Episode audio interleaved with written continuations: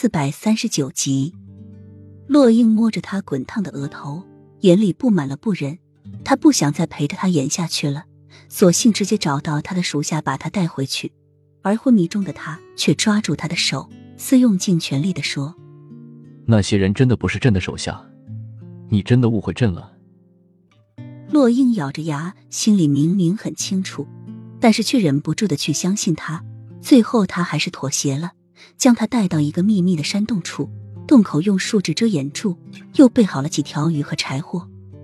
夜幕慢慢的降临，一夜没睡的洛英早已精疲力尽，坐在齐盛瑞旁边，一下就睡了过去。等醒来的时候，就发现全身奇痒无比，隐隐的还带着针的刺痛。伸手一挠，才知道自己早已成了蚊子乱餐，腿上、手上、脖子上，甚至脸上都被咬得一个大包一个小包的。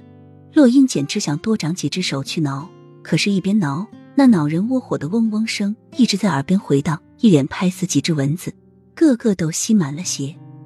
但是齐盛瑞的身上却没有一个疙瘩，更没有一个蚊子在他身边环绕。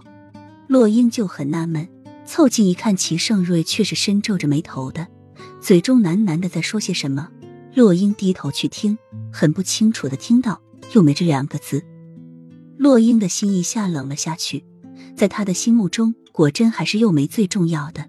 齐盛瑞的嘴唇依旧在动着，眉头也越皱越深，手突然抬起，紧紧的抓住洛英的手，声音一下子大了起来：“额娘，不要走，若儿好怕，真的好怕。”洛英一下愣住，齐盛瑞悲伤的神情让人看上去就产生一种保护欲，甚至怜悯的心。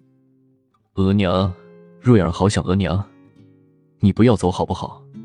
瑞儿好冷，你抱抱瑞儿好不好？齐盛瑞此时已经将自己脆弱的一面全部展现出来，眼角也不知在何时流出一滴眼泪，神情也更为的悲怜。洛英一下子心痛起来。齐盛瑞是个多么高傲要强的人，永远只展示他强势坚强的一面，就算是在他易容成青兰的时候。也没有在他面前表现如此脆弱的样子。这时候的齐盛瑞真的好脆弱，好无助，甚至好可怜。这不像是装出来的，